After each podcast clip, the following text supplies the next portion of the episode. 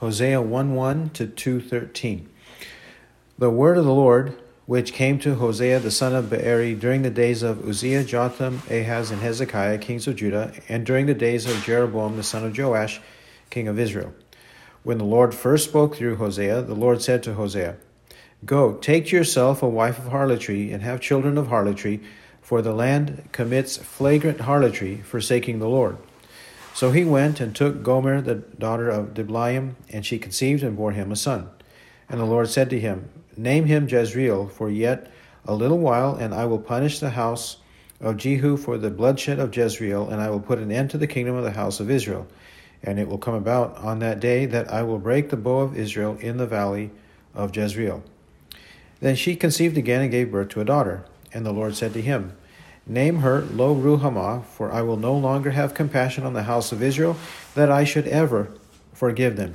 But I will have compassion on the house of Judah, and deliver them by the Lord their God, and will not deliver them by bow, sword, battle, horses, or horsemen.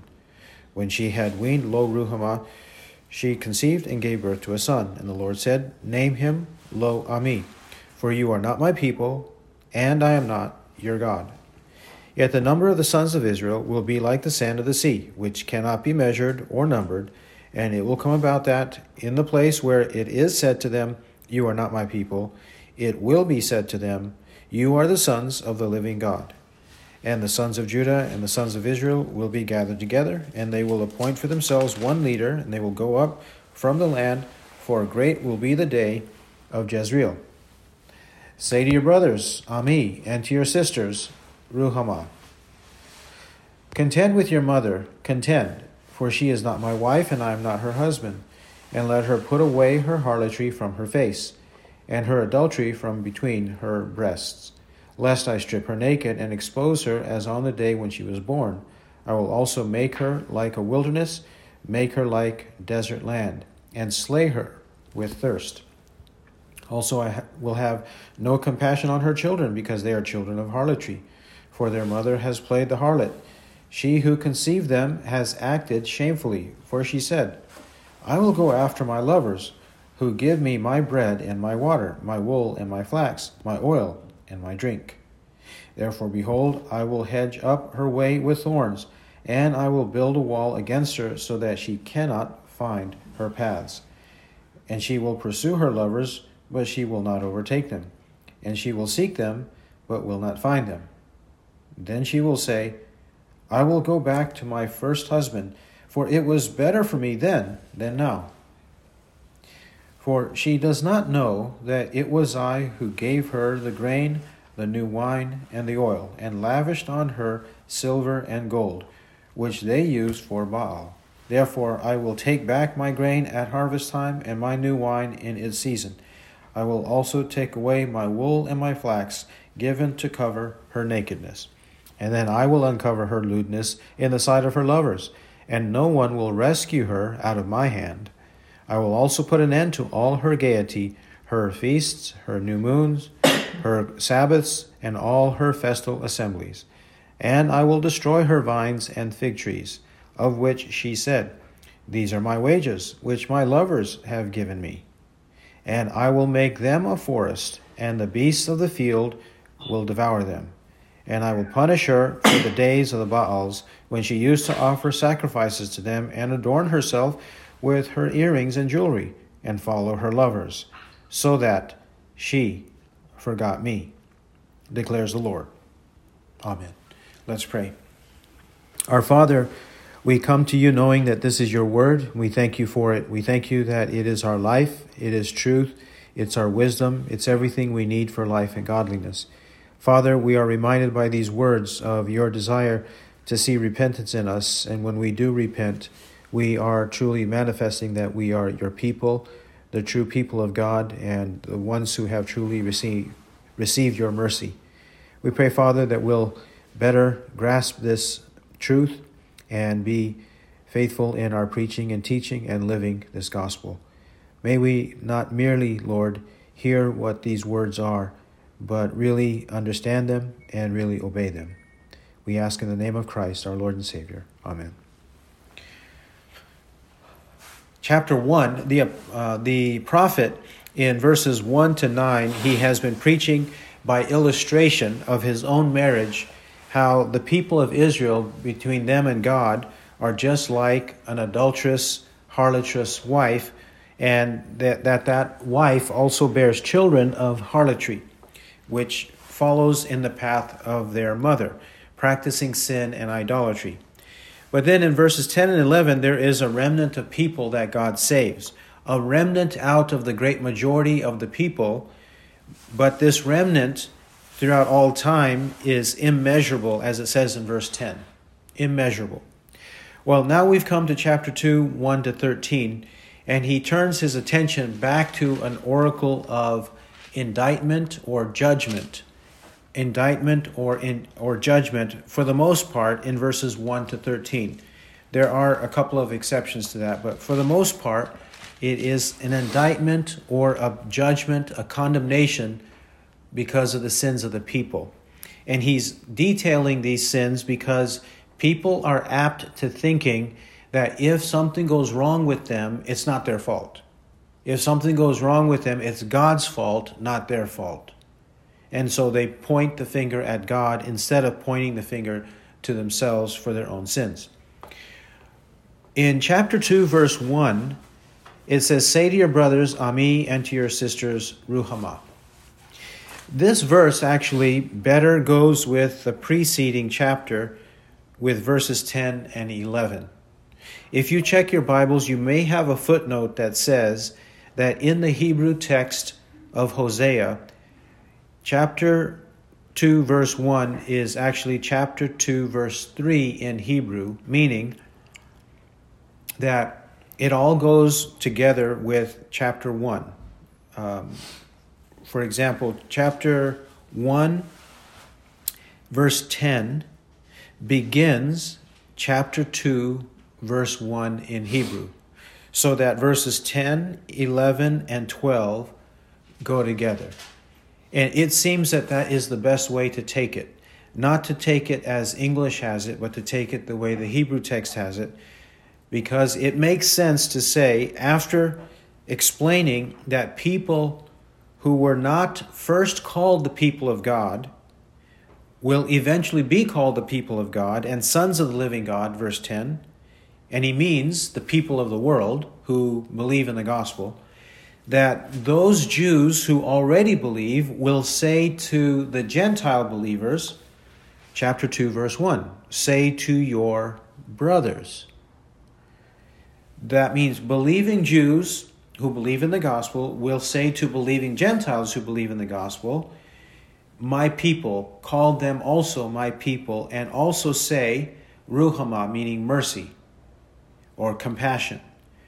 That means that the believing Jews will recognize the believing Gentiles as being a part of the one people of God, the one church of God, the, the sons of the living God, the sons of the living God as mentioned in chapter 1, verse 10. That's the point of chapter 2, verse 1 in English. Let's take that with the previous two verses in chapter 1, verses 10 and 11. Having said that, now we turn our attention to verses 2 to 7 and then 8 to 13. 2 to 7 and then 8 to 13, which primarily comprise an indictment, a condemnation, a list of their sins and what God will do to them. They actually deserve what God's punishing them with. So, chapter 2, verse 2 Contend with your mother, contend, for she is not my wife and I am not her husband. In this passage, the mother is the whole nation of Israel as a nation, as a unit, as one country. The children are the individuals in that nation. That's the picture he's portraying here. When he says mother, the adulterous mother, he's talking about the whole nation as one body, one group. But then the children born of her are the individual citizens of the nation. That's the illustration here. And then among the uh, the individual citizens of the nation, a few of them will hear the gospel message and repent, but the vast majority of them will not repent. The vast majority who do not repent, their sins, everyone's sins, they are listed here, and then their due punishment is also presented here. All right, let's look at it that way, this chapter, or at least this section of the chapter. Contend with your mother, contend, for she is not my wife, and I am not her husband. The mother, the whole nation, needs to have those in their midst contend or fight against them. This is similar to Jude, verse 3. Beloved, while I was making every effort to write you about our common salvation, I felt the necessity to write to you, appealing that you contend earnestly for the faith which was once for all delivered to the saints. This contention is not a, a sinful contention, but it is a spiritual and good contention in that you have to fight for the truth. Fight the good fight of faith. That good fight of faith is necessary. That's what he means here. Contend with your mother. Now, who is the father in this illustration? The father is God. The husband is God. The father of the children is God. Well, the husband is God. The mother is the adulterous mother. So, the children, if they have a different father, and the mother has borne them because of adultery, then the children often end up being like the adulterous mother. And then, therefore, if there's something wrong in the family, the fault is not with the father or the husband. In this case, the father is God, or, and the husband is God. It's not the fault there, but it's the fault of the adulterous wife and the mother who chooses to have children from another father. And who will be the other father or fathers here? It will be the idols, the idols that they worship in their land. And often these idols are idols of foreign nations, which Israel has adopted as their own God. So those who hear this word ought to seek to repent or seek for the nation to repent. Verse 2 says, Let her put away her harlotry from her face and her adultery from between her breasts. Why is this pictured in the face and in the breasts? Because harlotress or prostitutional women what do they do? Loose women, what do they do? They paint their face, they decorate their face to be appealing to the men that they are trying to attract. They also expose their breasts, they expose them to some extent at least, and often they'll put jewelry dangling from hanging and from their neck and dangling right there between their breasts to draw attention the, the attention of men to look there right this is what wicked women do. Wicked women do this with their ornaments, with their face, with their bodies to expose themselves. Well, that's what has to be rejected. If you are redeemed, then you don't do that anymore. Well, what's the punishment? Verse 3 Lest I strip her naked and expose her as on the day when she was born, I will also make her like a wilderness make her like desert land, and slay her with thirst. The punishment for adulteresses was to be stripped naked. To be stripped naked so that they might be put to shame in public. Well, when women, grown women, are stripped naked, they become like they were when they were born, like babies. Boys and girls, of course, are born naked, but when one is an infant and naked, there's no shame attached to that. But there is shame attached to adults who are naked and publicly exposed. God threatens to take away their honor, take away any beauty that, that they have, and produce shame in public. Further, there will be barrenness. There will be barrenness like a wilderness or a desert. That will be her lot. She had everything, but everything will be taken away. The clothing that she used to exploit men to commit idolatry and immorality, God's going to take all of that away and she's going to be left with nothing. When that which is gifted by God is wrongly used, God takes it all away. And though you were fruitful, though you were prosperous, God will take it away and make you a wilderness or make you a desert. And then you're going to die of thirst. You're going to die of the basic necessities of life because God will take them away. Verse 4, it's worse. Also, I will have no compassion on her children because they are children of harlotry. God not only will destroy the nation, but the individuals in the nation because they practice the sins of the mother. They don't give it up, they don't repent, but they continue in practicing the same sins. That means that God will have no compassion on the children either. Just like it said in chapter 1, chapter 1, verse 6, one of the daughters born there is called Lo Ruhama, no compassion. No compassion. There is no compassion to unrepentant people. Verse 5 For their mother has played the harlot, she who conceived them has acted shamefully.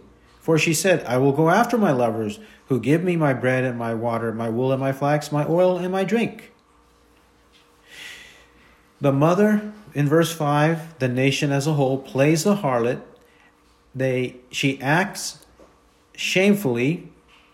She conceives children in shame. And further, she says, I will go after my lovers who give me my bread and my water, my wool and my flax, my oil and my drink. She really wants to pursue other lovers, other men, meaning idols and immorality that comes with idolatry. She wants to do it because in her mind, she says, it's going to be better for me out there than it is here. It will be better for me with those other men, with those idols, than with my husband now and with the true God right now. She has to convince herself that that's the case to pursue sin. Verse 6 What therefore will God do? Therefore, behold, I will hedge up her way with thorns, and I will build a wall against her so that she cannot find her paths. God is going to restrict her. God will restrict her and constrain her in a place she doesn't want to be. He's going to limit her abilities to do what she is doing. He's going to punish her. He's going to make it hard on her. It's not going to be broad paths, she's going to be in a narrow path. She's not going to have great abundance, she's going to be restricted because God's going to punish her. Further, verse 7 And she will pursue her lovers, but she will not overtake them, and she will seek them, but will not find them. Then she will say, I will go back to my first husband, for it was better for me then than now. In 7, she says she's pursuing her lovers to overtake them, catch up with them, but they will disappear. Why?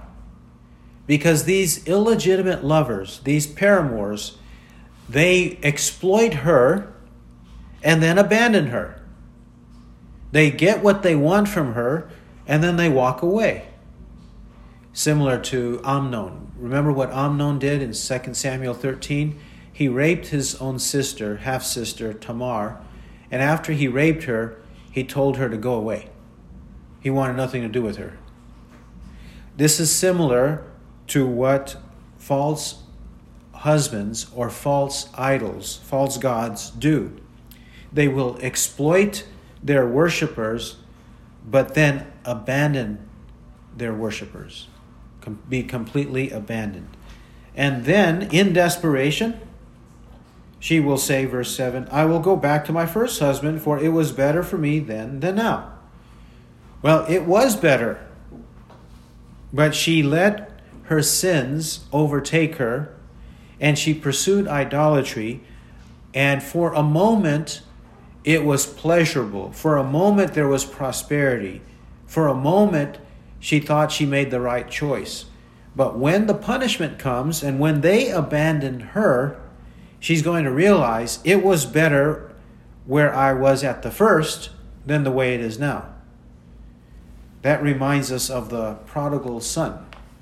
The prodigal son in Luke 15, he did the same thing. He said the same thing. Luke 15, 11 to 32. And he says in Luke 15, 17, But when he came to his senses, he said, How many of my father's hired men have more than enough bread? But I am dying here with hunger. I will get up and go to my father, and will say to him, Father, I have sinned against heaven and in your sight. I am no longer worthy to be called your son. Make me as one of your hired men. Luke 15, 17 to 19.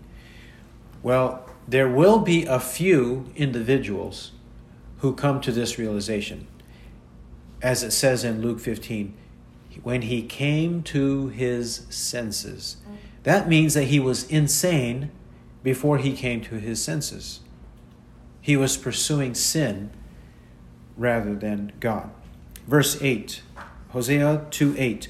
For she does for she does not know that it was I who gave her the grain, the new wine, and the oil, and lavished on her silver and gold, which they use for Baal. What was the problem in verse 8? In verse 8, she ascribed the blessings of God, the true and living God, ascribed them to the idols. The source was the idols, she thought. But really, it was God who provided. The idols did not, God did. But vain people, insane people, they think that their idols, their false gods, are giving them what they want when actually it's the true and living God doing so. Verse 9 Therefore I will take back my grain at harvest time and my new wine in its season. I will also take away my wool and my flax, given to cover her nakedness. And then I will uncover her lewdness in the sight of her lovers, and no one will rescue her out of my hand. Verse 9, 9 and 10 What God gave freely, kindly, lavishly to her, He's going to take away. The provisions He gave to her he will now take back.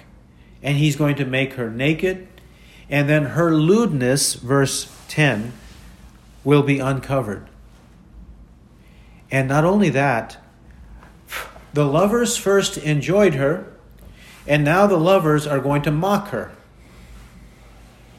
The lovers who first enjoyed her will then be the lovers who mock her when they see her doom, when they see her shame publicly displayed in the sight of her lovers. One passage where this analogy is very expansive, detailed, is Ezekiel 16. And in that chapter, God condemned both Israel and Judah. Israel for chasing after the Assyrians, and Judah for chasing after the Babylonians. But then when God judged Israel and Judah, who looked at her and basically spit in her face and had nothing to do with her anymore? Mistreated her? The Assyrians and the Babylonians. They pursued the Assyrians and the Babylonians, their idolatry and whatever sins of the Assyrians and the Babylonians. They pursued that. Then, when God punished Israel and Judah, the Assyrians and the Babylonians had a wonderful time. They had a heyday in mocking and exploiting the devastation of Israel and Judah. Same here in verse 10. Verse 11, verses 11 and 12. 11 and 12. I will also put an end to all her gaiety, her feasts, her new moons, her Sabbaths, and all her festal assemblies. And I will destroy her vines and fig trees, of which she said, These are my wages, which my lovers have given me. And I will make them a forest, and the beasts of the field will devour them. Put an end to all her gaiety, all her happiness, all her joy, her revelry, in her feasts, the major feasts that will end because they were not worshiping in truth and in righteousness.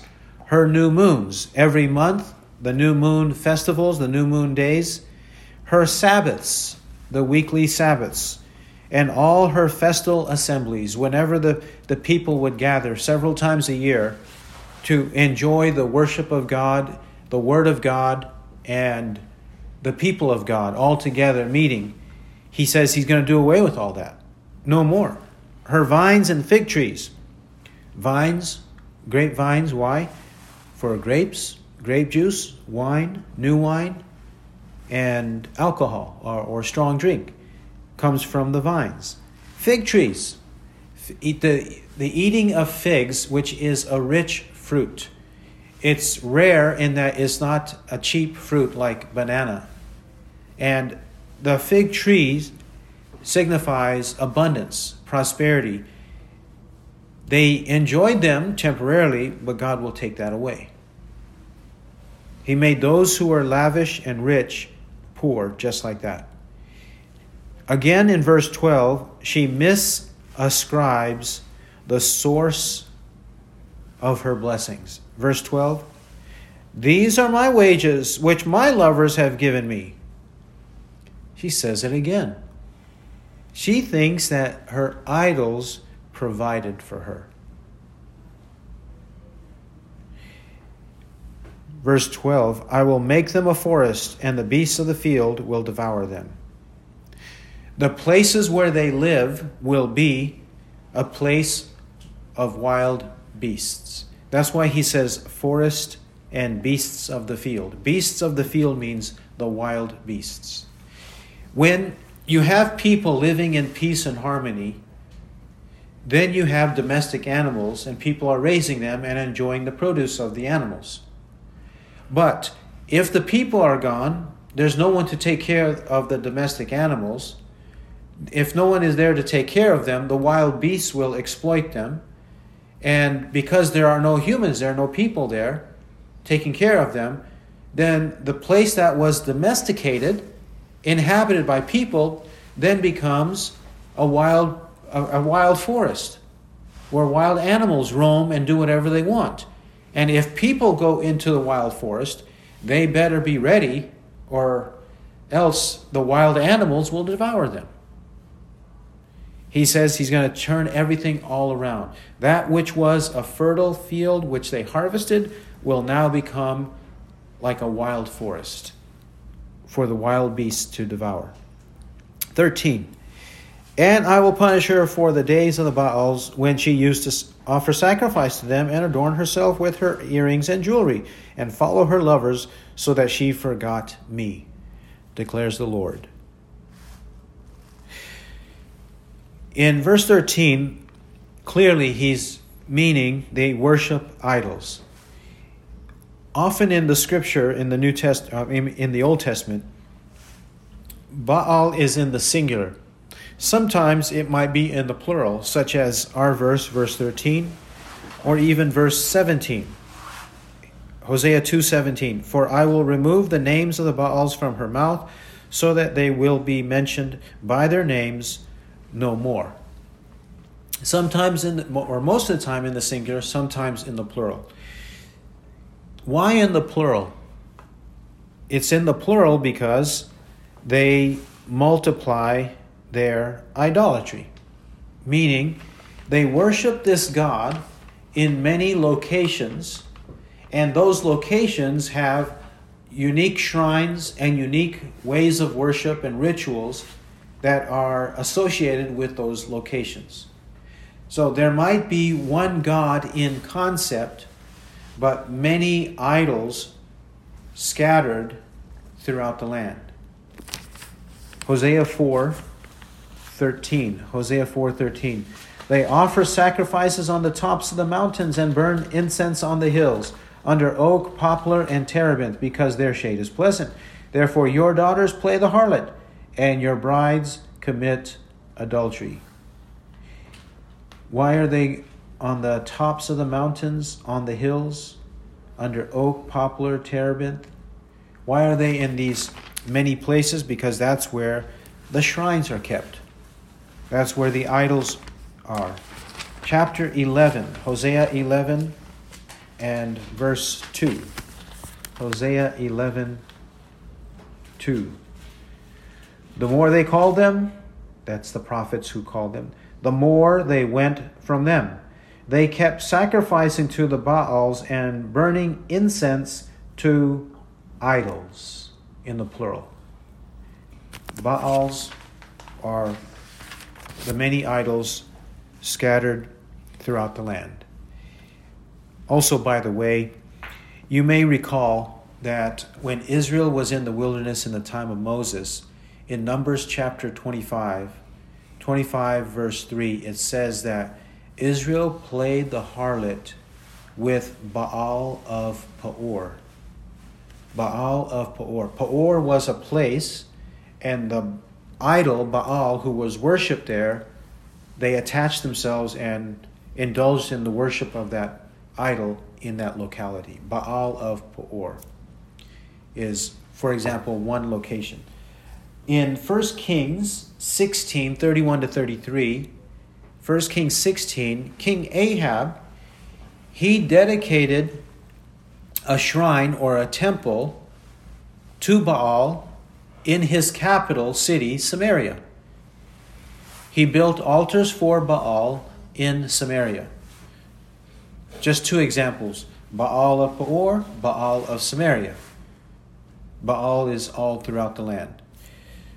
Baal is the god, but that one god has many locations and many uh, aspects or divergences in worship and practice, depending on the locals and how they prefer to worship him. This is the way they were in the time of Hosea. Well, God says in verse 13, I will punish her for the days of the Baals. Have we noticed from verses 2 to 13 how often we hear of the source of the punishment? He has not said anything about foreigners in this passage, except by referring to them as her lovers. He hasn't specified any single foreigner. That's not the focus of the passage. The focus of the passage is to ascribe the punishment to God. That is, it's coming from God because they have sinned against God. Verse 3 Lest I strip her. Verse 3 I will also make her like a wilderness and slay her.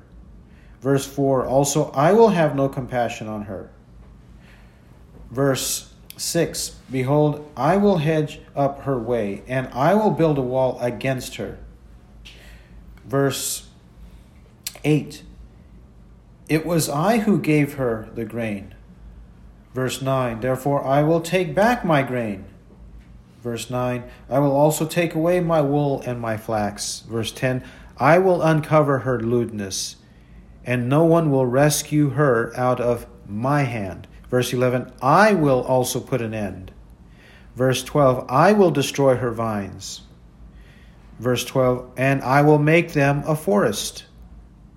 And then verse 13, and I will punish her. When punishment occurs, no one can blame anyone except themselves. And the one that they should never blame is God Himself. Let God be found true, though every man a liar. Therefore, I consider right all your precepts concerning everything. I hate every false way. He who has ears to hear, let him hear what the Spirit says. Amen.